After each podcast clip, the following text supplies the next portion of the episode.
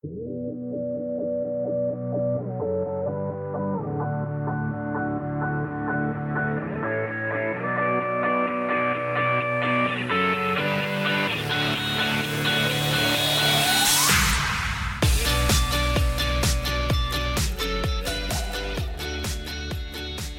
you just join me in prayer here as we, just, we open up this time? Lord, I just thank you for your presence, for what you're doing, Lord. I thank you, Lord Jesus. And I pray for more. I pray for increase. God, I, I, I pray over these altars that, uh, that these would be uh, continuously filled with people getting right with you and turning their lives over to you and starting afresh. That eternal life would be poured into this house and into the people and out into the world. That the world could find hope the life of heaven would invade every circumstance and that you would do it through your people, Lord. And so I just pray for an increase there. I pray also, Father, for the lost or those who don't know where to go, God, that you would, uh, like a beacon, Lord, that your church, not just the house church, but every church in this region, Lord, that, that the light of heaven would shine on, on those who are giving hope, Lord, and that the gospel would be like a beacon shining out into the darkness, that, that people would find their way and, uh, and come to know you, Lord. Thank you for that, Lord. I pray for increase to those things. In the day of rain, you pray for rain. I know it feels weird, but it's like God's moving, and so we pray, God, more. Is there anybody wants more? Man, this is this the 11 o'clock service? This is the early service. I can't tell here. Come on now. Lord, we want more. We just want more. More of you. Mm, we thank you, Jesus. God, I bless our time together today. In your name, amen. Amen. amen. You know, this, uh, this time, it's, it's, a, it's historic in that there are so many world events and changes in the world right now that, um, you know, the, the shifts that we're watching, these are, are historic moments taking place. But how many know that God is never surprised by these kind of moments? He's not. He's not surprised by it. In fact, in previous generations, he will have released the solutions through prophetic word. He'll have released the seed, the solution in a previous generation so that it had time to mature just in time for the transitions that we see right now. The answer to the world's problems is sitting among you. It's you, it's this generation, it's your kids, the answer to what's needed is found already, have been sown in the past towards your kids, towards you. And that what it's needing is a generation to rise up in hope and apprehend those things, not ignore it, not miss it. You know, when it's harvest time, it's the proverb says that it's shameful for a son to be asleep in harvest. Because you had all the months of the time growing for rest. And now, when it comes time to reaping, to being out in the harvest fields and bringing in the harvest, when it's time for that, that's not the time to take a nap. Okay, y'all, listen to me. This is not the time to check out. This is not the time to be checking your 401k. Some of y'all know that. Not the time to check your investments. They're going down, baby. Okay? This is not the time to be sitting here pining for a day that is not the day you live in right now. The day you live in right now must be seized. Major transition are happening, like tectonic plates. Transition in generations that you and I are to partner in what God's doing, not miss it. The previous generation has heard the Lord speak to them in their hearts, has been dreaming about what God has said and has raised children to be thinking about what they've been dreaming about. And what that means is that our kids are rising up as visionaries. Our kids are rising up with solutions. If, if you've been sharing what God's been doing in your life over these years, you've been prepping them to step into their day. If you haven't been, don't worry. There's a brand new day at hand, and we get to sow into the next generation. You won't miss it. You just got to wake up. Wake up. It's time. Come on, look at your neighbor and go, Wake up, oh sleeper. Wake up. It's time. Wake up. If they're sleeping, go ahead and slap them. Pastor gave you permission. Just slap them. Back of the head. Pop. We do as the, the Puritans did. They got a little feather on the end of a stick for the girls to tickle their ear when they're sleeping, and a rod to smack the boys in the back of the head, right? Wouldn't that be fun if that's what the usher's job was? How many would take that job? You want that job. Yeah. Ow, I wasn't sleeping. You looked like you were going to. I said the first service, man, you guys think I preach long. The Apostle Paul preached somebody to death. True story. Book of Acts, they're in an upper room. That story is wild, by the way. If you go back and read that, that story is wild. It says that there were lights in the room.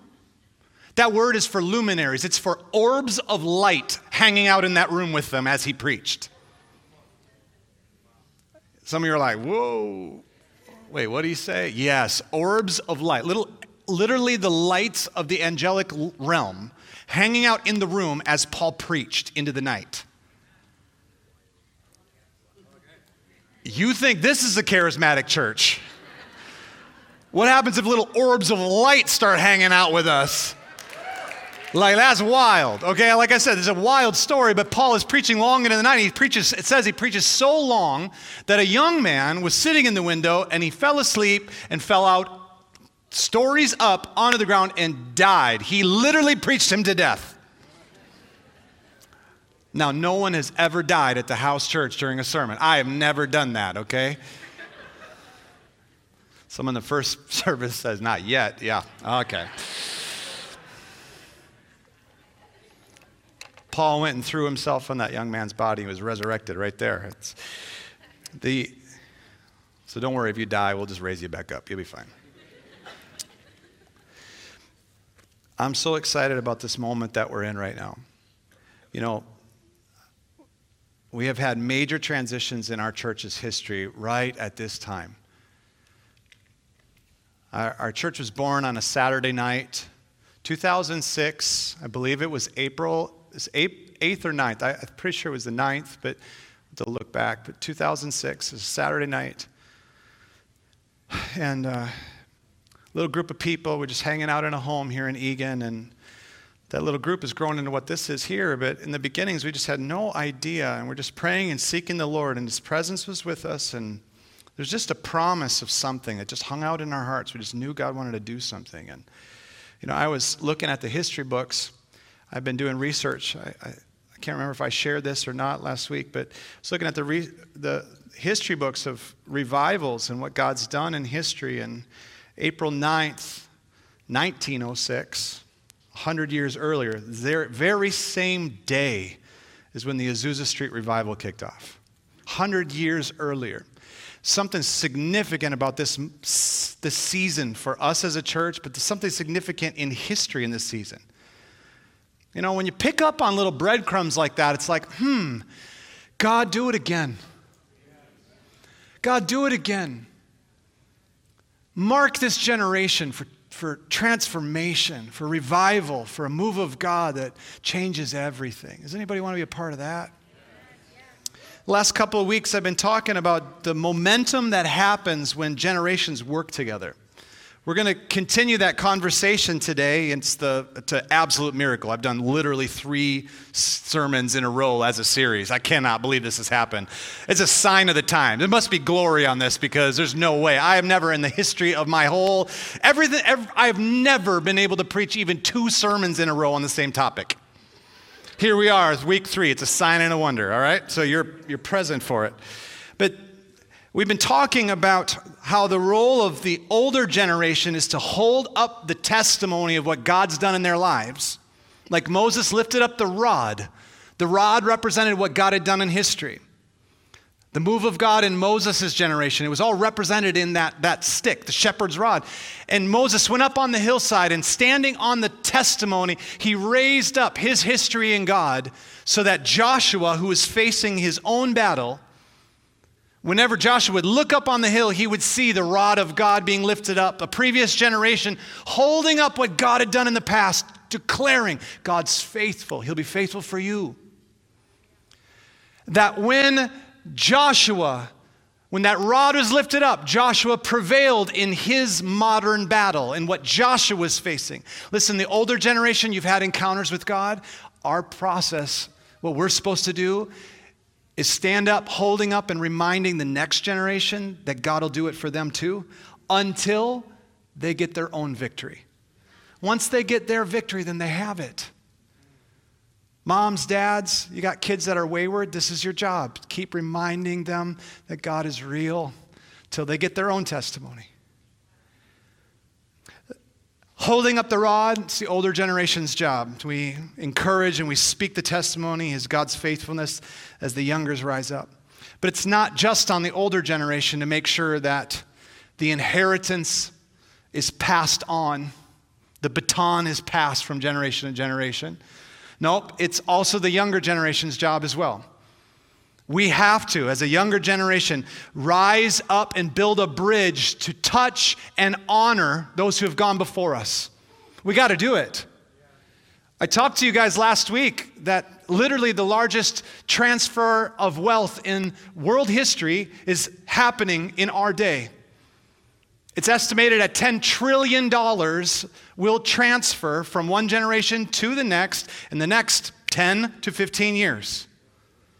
Okay, and that's quickening as there has been crises. That time is shortening. $10 trillion will pass from one generation to the next in value, in companies, in organizations that an older generation started and pioneered and brought forth value. And now they're ready to retire or step out, sell or shut down. And that value will be lost unless a next generation rises up, builds a bridge of honor to walk in the same things that they walked in. Are you with me here? Younger generation, you got to rise up, you got to recognize what God's done and go after it with honor. And you serve. You build that bridge. You value what others have stewarded. And when there's trust established, Oh man, it's easy to bless and to give freely what God's put in my life. It's easy to give it away to somebody that I see and recognize is going for the same things that God put in my heart. Easy to get behind that. Are you with me this morning? This experience is the momentum that picks up from generation to generation to generation. God is a multiple generation God. He is the God of Abraham, Isaac, and Jacob.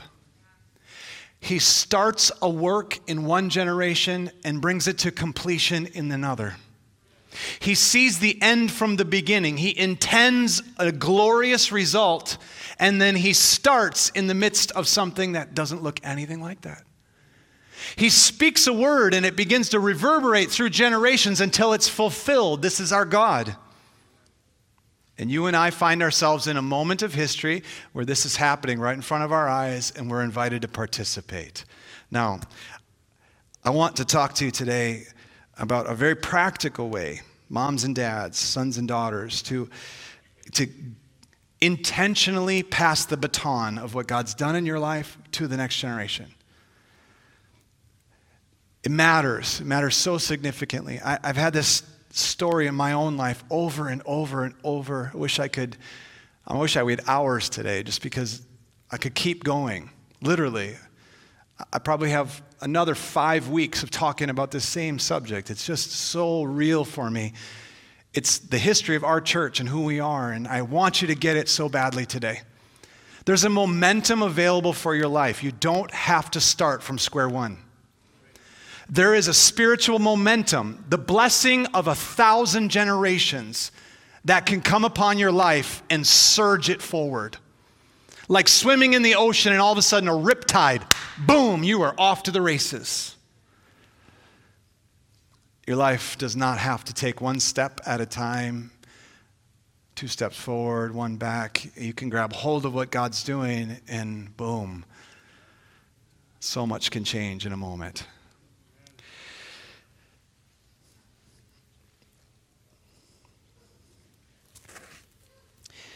want to look at uh, two passages of Scripture.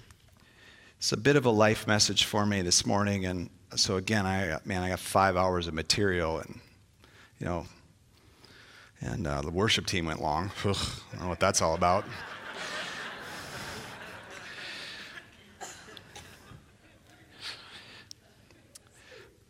there is a scripture in Malachi. It says Malachi chapter 4, verse 5 and 6. A lot of people know it. Um, I want to look at it maybe in, with fresh eyes today. There's a principle that's hidden right in plain sight that once you see it, it it'll transform your thinking. It says this Behold, I'm going to send you Elijah the prophet before the coming of the great and terrible day of the Lord. He will restore the hearts of fathers to their children and the hearts of children to their fathers, so that I will not come and smite the land with a curse. I'm going to read it one more time. Behold, I'm going to send you Elijah the prophet before the coming of the great and terrible day of the Lord.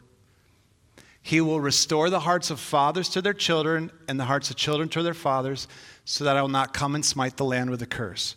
Sometimes when I read the scriptures, I will take a passage that I can see there's a cause and effect to it, and instead of continuing trying to read it forward to understand, I'll just literally take it in reverse, and sometimes the truth will pop out at you.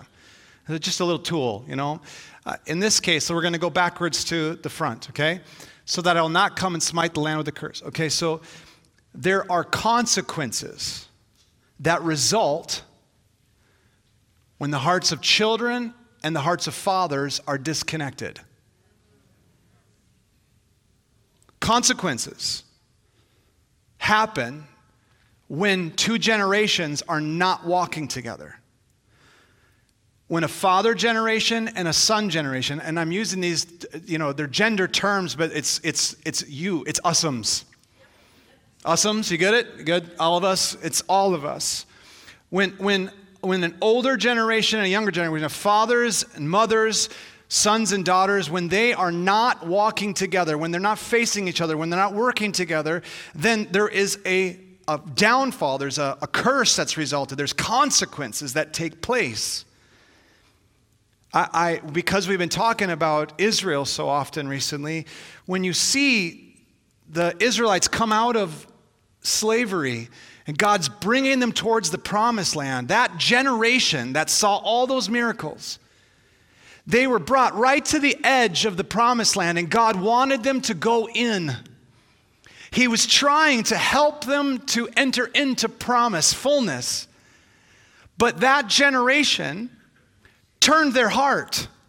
That generation got fear. There's lots of reasons why you might turn your heart away from the previous generation. You get embittered against them, you get angry at them, they, they fell short of your expectations, you're disappointed in them. Maybe there was, you know, a fallout, maybe there's unforgiveness, maybe there's bitterness that goes on. I don't know why you and your parents aren't talking anymore, but I can tell you that the result of it is catastrophic. It's not good. It's not insurmountable because God goes ahead and He just moves right around that generation to the next one. But I don't want that to happen to your kids. I don't want that to happen to you. I want you to walk in fullness and promise. And so this becomes vital, it's important. That generation that refused to enter in got disconnected, and it was their kids that ended up stepping into promise, and they died in the wilderness.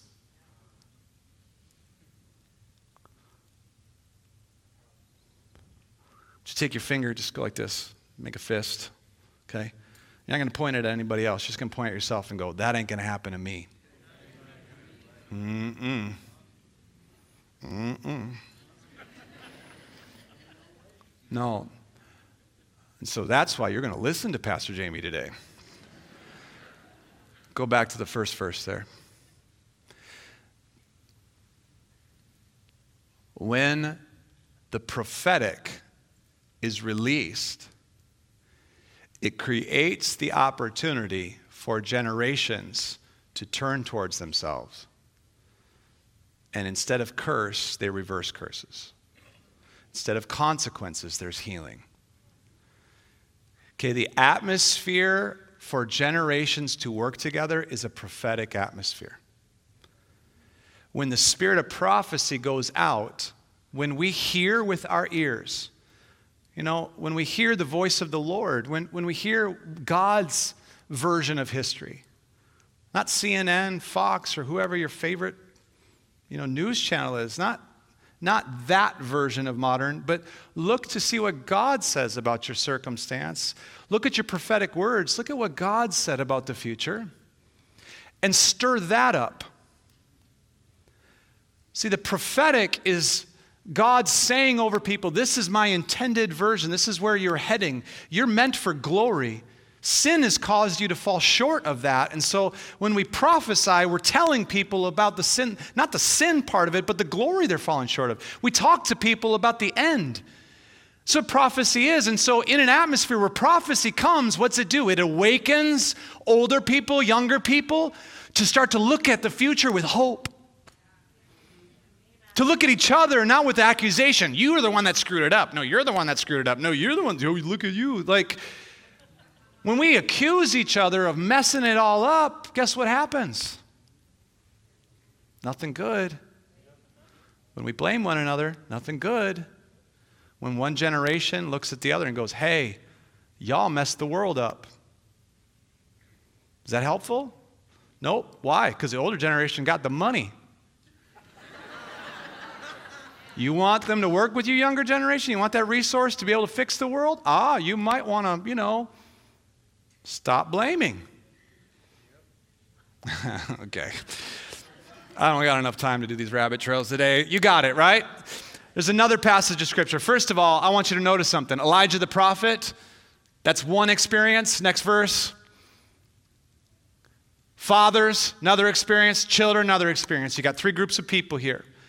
That process looks generational in the Old Testament. Now let's fast forward to the New. The prophet Malachi saw something, God revealed it to him, and he saw this thing. He saw this dynamic generations working together, the spirit of prophecy, good stuff happening, or bad stuff. The prophet Joel also saw the same thing, only he described it different. And we get to pick up with in the book of Acts because something happens on the day of Pentecost. The Holy Spirit pours out on the people there. Jesus has raised from the dead. He's ascended into heaven. He says to his disciples, Go to Jerusalem, do not leave until you receive the promise of the Father. The Holy Spirit's coming for you. Okay? Holy Spirit's never lived inside of people. He's come upon people and left them throughout history, except for Christ. The Holy Spirit came upon him and remained. That's a different thing. Jesus is departing them and says, Hey, I need you to hang out in Jerusalem because that same thing is going to happen to you. You're going to become the temple of the Holy Spirit. They go to Jerusalem, they're waiting. The Holy Spirit comes. Boom, fireworks, literally, tongues of fire, languages, outpouring. Lots of people get saved. It's revival. It's awesome. And this is what Peter says. He stands up in the midst of that crowd. He says, taking his stand among the eleven, he raised up his voice and he declared to them, Men of Judah, all of you who live in Jerusalem, let it be known to you. Give heed to my words. These men are not drunk, Troy.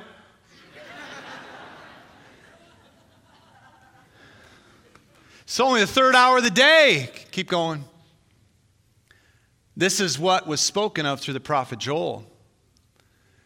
It shall be in the last day, God says, that I'll pour forth my spirit on all mankind. Your sons and your daughters shall prophesy. Your young men will see visions. Your old men will dream dreams. Even on slaves, both men and women, I will in those days pour forth my spirit and they'll prophesy. Position in society, gender, relationship to society, all of it didn't matter. None of those boundaries are in place. The Holy Spirit was going to come on all people. And what's the result? Prophecy. What's the purpose of prophecy? Ah, convict of the glory we're falling short of. What happens when the spirit of prophecy falls on a generation that has a divide between generations? Hearts of fathers turn towards their children, children towards their fathers. And all the bad stuff that everybody's saying is going to happen, it gets fixed.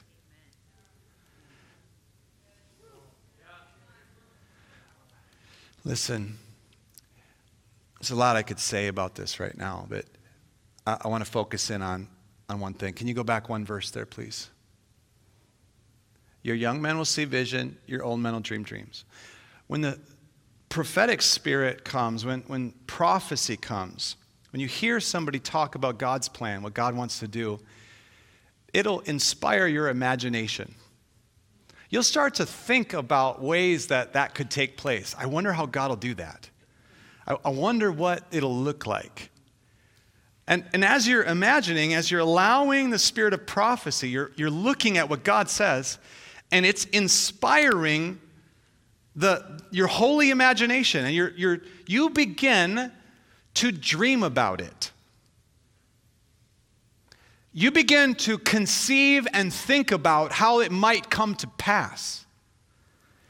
You're looking at a, the future with hope and you're going, in anticipation, and you're going, wow, I wonder how God will do that. And then you start to think about it and dream about it. And when you receive a prophetic word, you start to think about how you will play a role in what God's doing. It's all happening in you when you receive a prophetic word. It's amazing, it's powerful. This scripture says that when that happens to an older generation, that an older generation who has less time available to them, an older generation that does not have the benefit of waiting it out and letting it unfold on its own. The older generation sees the limitation of time, sees the limitation of their days. And so when prophecy comes, they begin to dream, and that's a God thing because dreaming is normally a young person's sport. Older people do not dream. You think about things like Florida, Arizona. What are you going? Listen, I, there's no offense here. There really is not. None intended, okay? That's why we're going to call you guys the father and mother generation, not the old generation. And instead of young men, we're, you know, we're going to call the sons, the daughters generation. Are you with me here? But you know what I mean. All right. No one wants to identify themselves as old, but I can tell you this that if the limitation of days is in your mindset, you won't think past what's possible. You won't. You, you will conceive of what can be done in the next couple of years. You're, you're not thinking beyond that. It takes the Holy Spirit for you to think beyond the limitation of your days. It takes the Holy Spirit. And when the spirit of prophecy comes on the fathers and mothers, they begin to dream beyond their days to what's possible in the future, to days that they won't see themselves. This is a God thing. Do me a favor, just for a moment, just close your eyes. Just close your eyes. No one's going to do anything to you. Just think for a moment, okay? I want you to imagine your absolute dream home. Absolute dream home. I want you to picture it in your mind right now. Okay? Is it in a, is it, is it in a city? Is it surrounded by pasture? Is it on a mountaintop? Is it along an ocean? I don't know. Where, where is your dream home? What's it look like? It's got a fence around the property? Is it acreage? Is it a penthouse? Is it surrounded by people? Are you all alone and you can walk around and do whatever you want? What, what does it look like to you? Is there, is there a, a porch that wraps around it, or is it a high rise with mirrored glass? What's the view look like? Come on, I want you to imagine it. From the outside, looking in, what's it look like from the outside? What color is it? You walk in through that front door, what's, what's it look like? Is it a grand entrance? Is it simple? Are you surrounded by family, or is it just, you know, just you? What's your dream dwelling look like? Okay, everybody got kind of a picture there? Now, open your eyes, just look up at me. Okay? If I gave you a piece of paper, you could draw it for me. Maybe in simplistic version. Some of you, you know, it'll look like my two year old did it. That's okay. But others are artists, and you can draw it out with great accuracy, but you could draw it out. You could describe for me if I asked you questions, you could tell me what it looks like. Great accuracy, you could tell me. Okay, but I promise you that if you take that piece of paper, no matter how beautiful and how accurate it is, if you take that piece of paper to a builder, they cannot build it. Why? Because it's not an architectural blueprint, it's a dream. Doesn't matter how accurate your dream is, you can't build a dream. It has to be transformed into a vision. You don't know how many rafters until somebody quantifies it. You don't know how many steps up, steps down, how many pieces of glass, how many faucets, how many outlets. You don't know any of that stuff until somebody with a vision, somebody who is beyond the dreaming phase, can quantify it for you and put it out into a, a format that someone can build. That's a different gear of thinking. You're not dreaming about it, you're quantifying it. This is a two different experiences. And no matter how accurate your dream is, you cannot build your dream.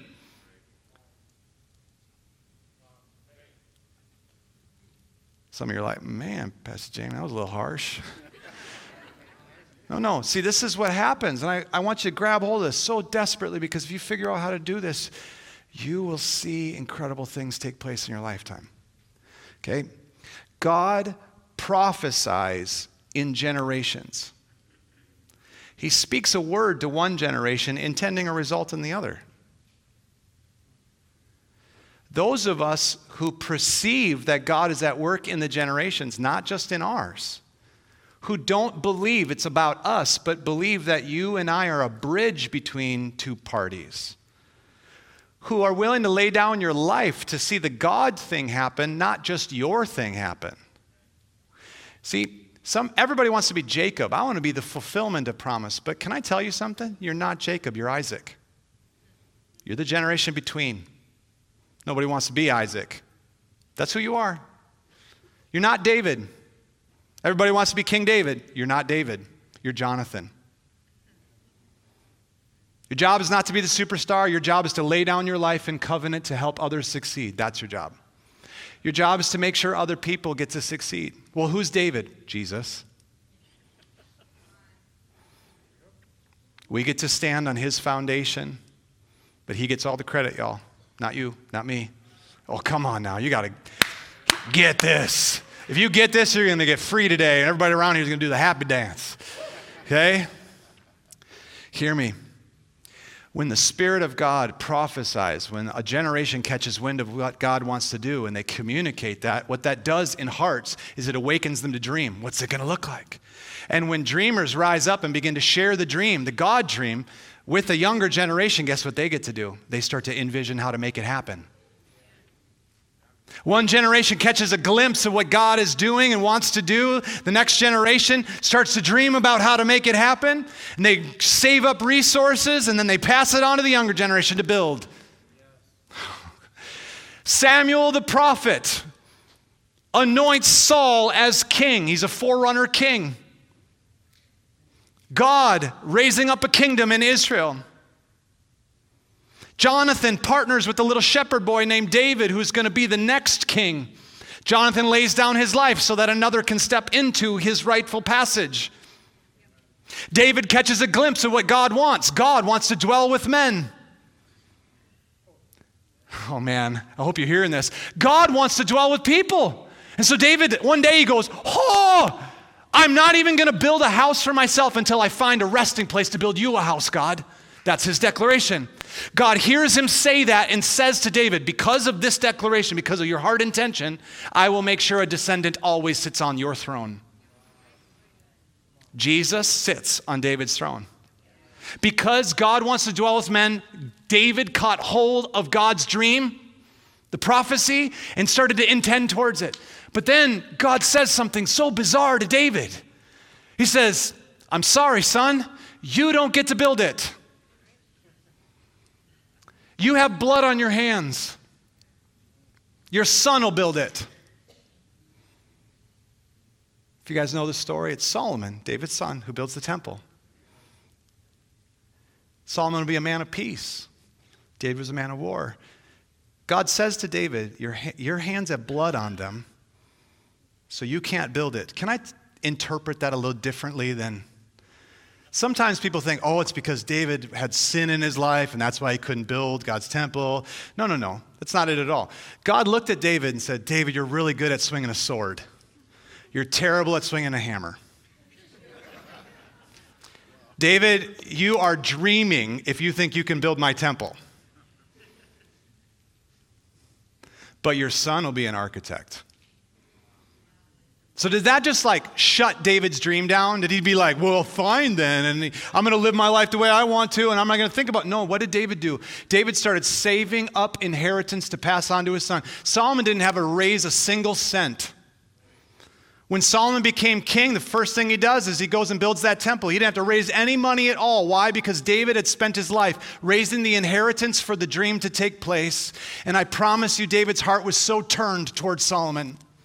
And Solomon turned his heart towards his father. And as a result, something beautiful emerges in the earth. Oh, are you catching this? Listen, friends, you might not know what to do with your life right now. Maybe you're a little lost. Like, where's the breadcrumbs of, of what, how do, I, how do I walk in what God's wanting to do in our day of history? What do I do? And so you're looking forward and you're trying to plan. Oh, what do I do, God? What do I do? Searching all over and you're, you're not sure what to do, how to move forward, young people. So many going to college asking higher education to tell them who they are. So many looking at their peers like an Absalom going, Hey, boys, what do you think of my kingship? asking one another who they are, and identity can't come through peer relationships. The answer isn't written before you. you don't, you're not looking at all the crises of history right now, wondering, well, I wonder who I am. Nothing is going to answer you from there. But you can find out who God made you to be if you will slow down a moment. Just slow down just a moment. And instead of looking forward, trying to predict the future, turn around and look at what God's been doing. Look at what God's been doing, and it'll tell you where He's going. Look at, look at, look at the history of what God's done in your family. Look at the history of what God's done in the community that He brought you into. Look at the revival history in our land. Look at the spiritual fathers and mothers that God's raised up over the last generation. Look at what God's done. Turn around. Instead of trying to predict your own future and thinking about you, why don't you see yourself as a bridge or a fulfillment of what God started before?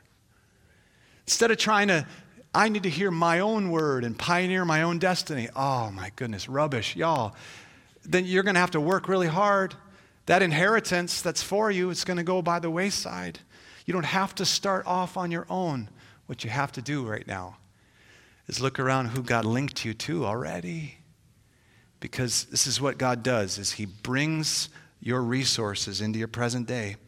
But you have to honor and value what God's been doing in order to receive from them.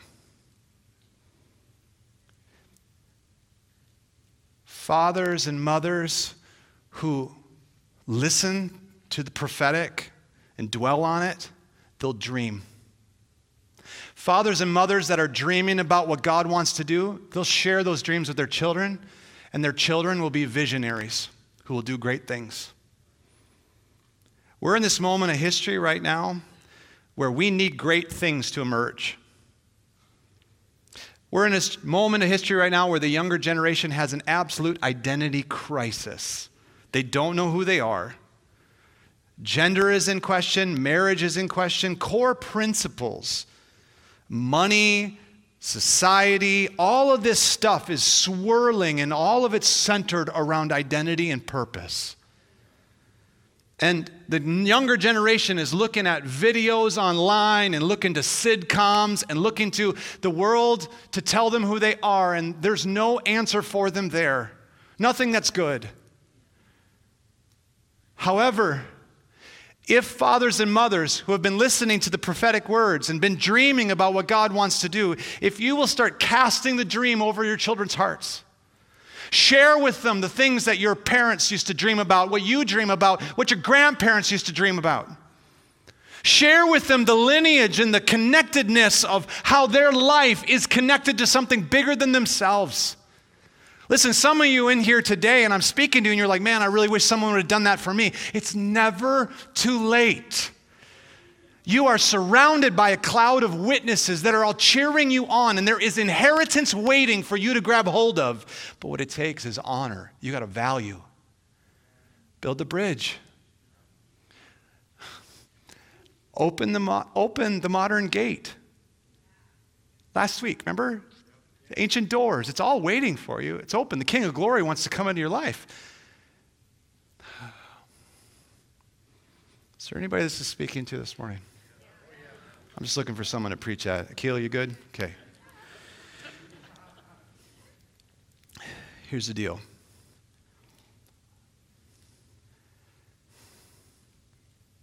God has great things for your life, man. Mean, great things. It didn't start with you and it won't end with you. In your future are children and children's children. There's a heritage of godliness that's coming from you. And into the future, into future generations, they will rise up and look backwards and thank God for yours and your wife's life because the choices that you're making. The dreams of your heart are going to come to pass. You might not see the fullness of them in your lifetime, but you'll get to see first fruits.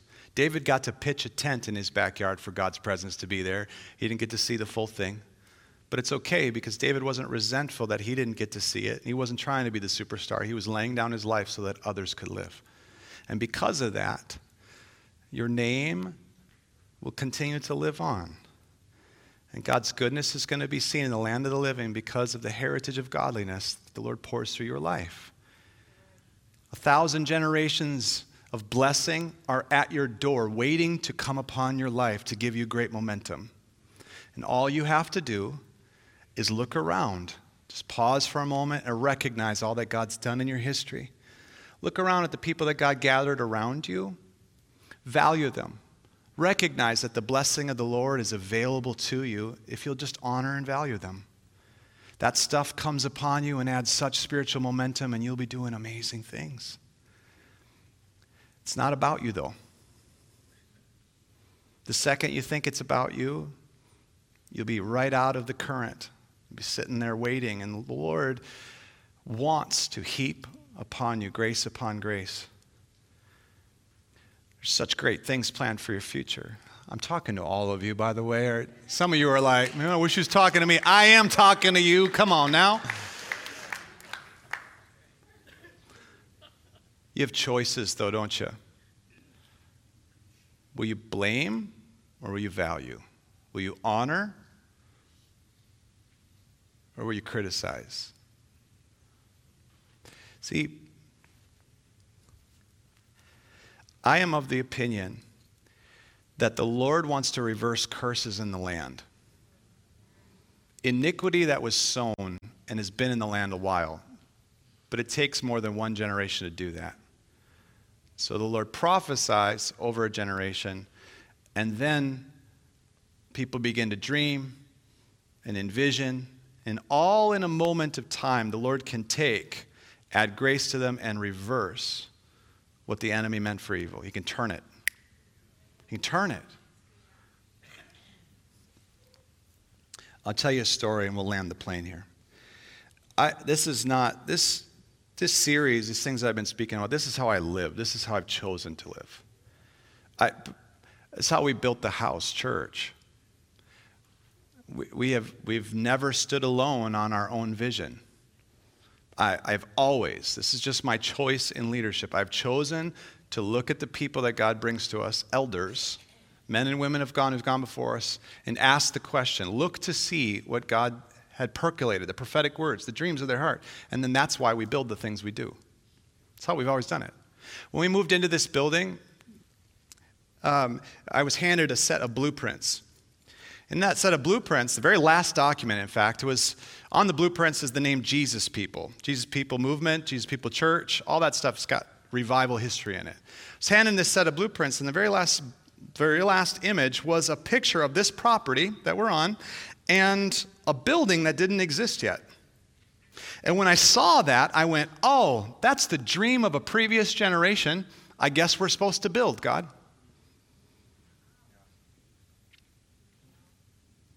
How did we end up with this facility? Was it because Pastor Jamey had such a grand vision? No, it's because I looked backwards at what God had done in the previous generation and I saw that there was momentum to do something in ours.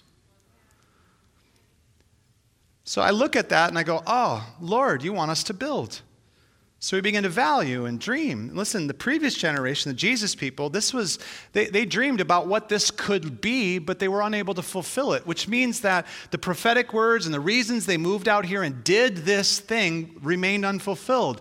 And so, me as a son, if I honor what they intended, I can step right into the spiritual momentum. That's exactly what took place. We began to develop architectural blueprints of our own to honor the spirit of prophecy, to honor what God had started, the dreams of fathers. I didn't use their blueprints as ours. Listen, young people, you don't have to do exactly what the old people tell you to do. What's Bitcoin? You know, like, no. what you need to do is honor what God was doing in them and value it so that carries forward and it will give you vision for your future. And so we looked at this and went, oh, we're supposed to build. So I started developing architectural blueprints, and there's so many stories along with this. But as soon as I started attempting to do that, I got a call from a business person. I'm talking in the same meeting. I gathered the staff around. I said, hey guys, we need to start a capital campaign. We're going to put our hands to this, we're going to make this happen. In the same meeting as I announced it to our staff, I got a phone call from a local businessman who did not attend the church. Said, Hey, can you come over for a meeting? Yeah, it's like, Yeah, sure. He said, Like right now. They were down the street, so I jumped in my car. I went down, went and sat in the boardroom. The whole family sitting there. I'm like, okay, what's up, you know? And they said, listen, the Lord told us to fund your next building project. How much do you need? Before I told you about it, the Lord had already released resources to make it happen. Resources that were tied up in a previous generation, but as soon as we stepped our spiritual momentum into honor what God was already doing, the resources were already there to build. Maybe you're stuck because you're trying to do your thing. Stop trying to do your thing. Look around at what God's done in history. Step into that, and woo, there we go. A little ways into this experience, there's a day, and I, I, we're dreaming about the Minnesota River Valley and what God wants to do. This is a connected story. That we're dreaming about what God wants to do in our region, and, and I am looking online at all the different prophetic words that God has released over the state of Minnesota. And I find this web page that listed out all these prophetic words over our state, over Minnesota. And so I begin to read them, and I'm trying to value the prophetic words so that I can dream according to what God wants. And so I'm doing that, and I notice that most of them are from this person named Cindy Jacobs. Right? And she's been prophesying over Minnesota for a long, long time, y'all, like 30 years of prophecies. Listen, and so I start reading them, and I'm like, wow, this is amazing because these words sound a lot like us. Like, oh, like you're gonna do this and you're gonna do this. I'm like, that's us. She's talking about us.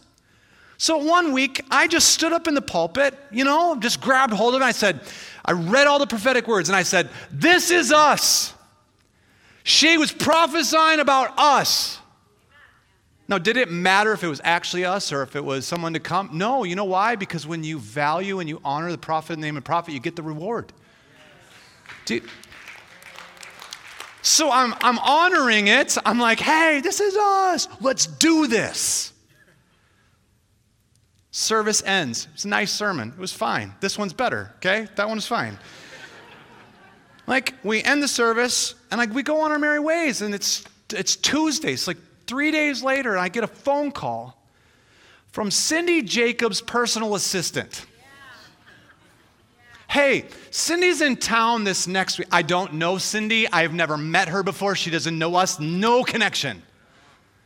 Okay, somehow the name the house popped in somebody's head along the way, and boom, like, hey, let's just see. I don't know. It's a God thing.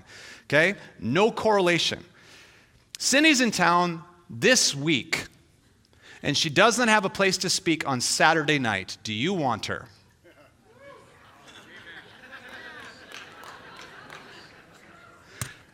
Do you, you get this?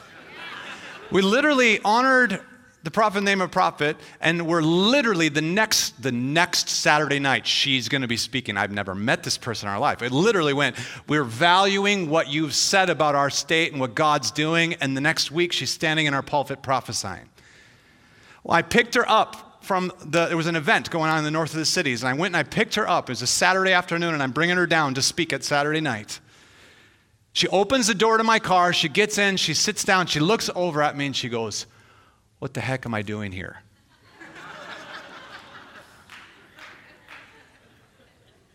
she said, I have not preached in a new church in 20 years. I don't preach in new churches. I have so many relationships. I just work with the people I have relationship with. I don't preach in new churches. So what am I doing here? And I go to open my mouth to say something, and finally, and she just looks at me. She goes, "Never mind, never mind, never mind. Don't tell me anything. It'll be the word of the Lord. Don't tell me anything."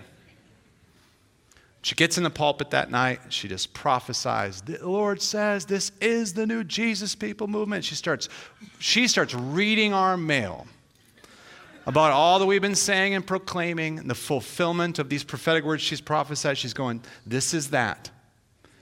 Okay? Her second visit here, we're walking in, it was that old room. We're walking in from the side door. She grabs hold of my arm as we're walking in the door. And she goes, Jamey, hold me. She said, I'm in an open vision right now and I cannot see, so you're going to have to lead me. She goes into an open vision. She says, We are standing in a room that's at least three times as big as this one. And there's cameras everywhere, and the place is full, and God's moving. And she prophesies. She stands up on stage that night, and she goes, I am here to prophesy the next like the next building that you guys will be in. And she releases this word and describes the very room that you're sitting in. So when we heard the word that confirmed the dream and the vision, we knew it was time to step forward in it. Do you see this? This is how it works, y'all. You're sitting in the miracle. Come on, a golf clap ain't gonna work it. And it's, yeah.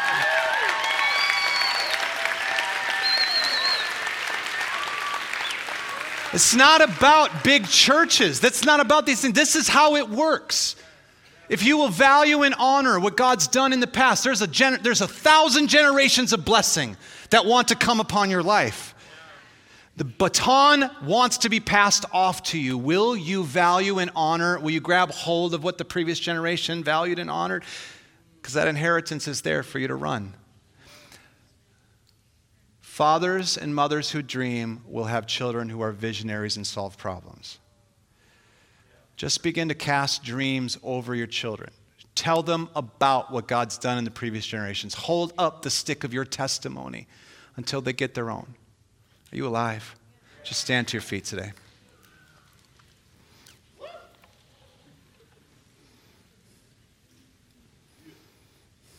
You got this. Come on, smack somebody in the back and say, You got this. You got it.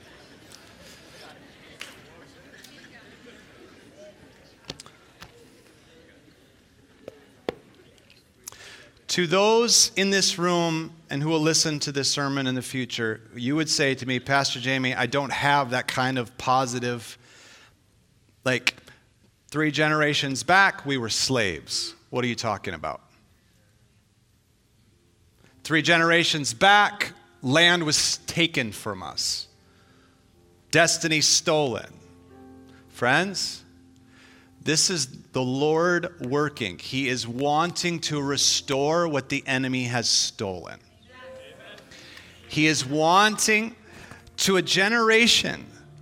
It's not just race, it's not just gender, it's not just, there is a moment in history right now that the Lord is wanting to bring the spirit of adoption over a generation to give them identity. Where identity has been stolen, he's wanting to breathe identity on them. Listen, if you are in this room today and you would say to me, I don't have godly parents, I'm a first generation Christian, I would say to you, friend, why do you think you're here? The Lord is surrounding you with opportunity.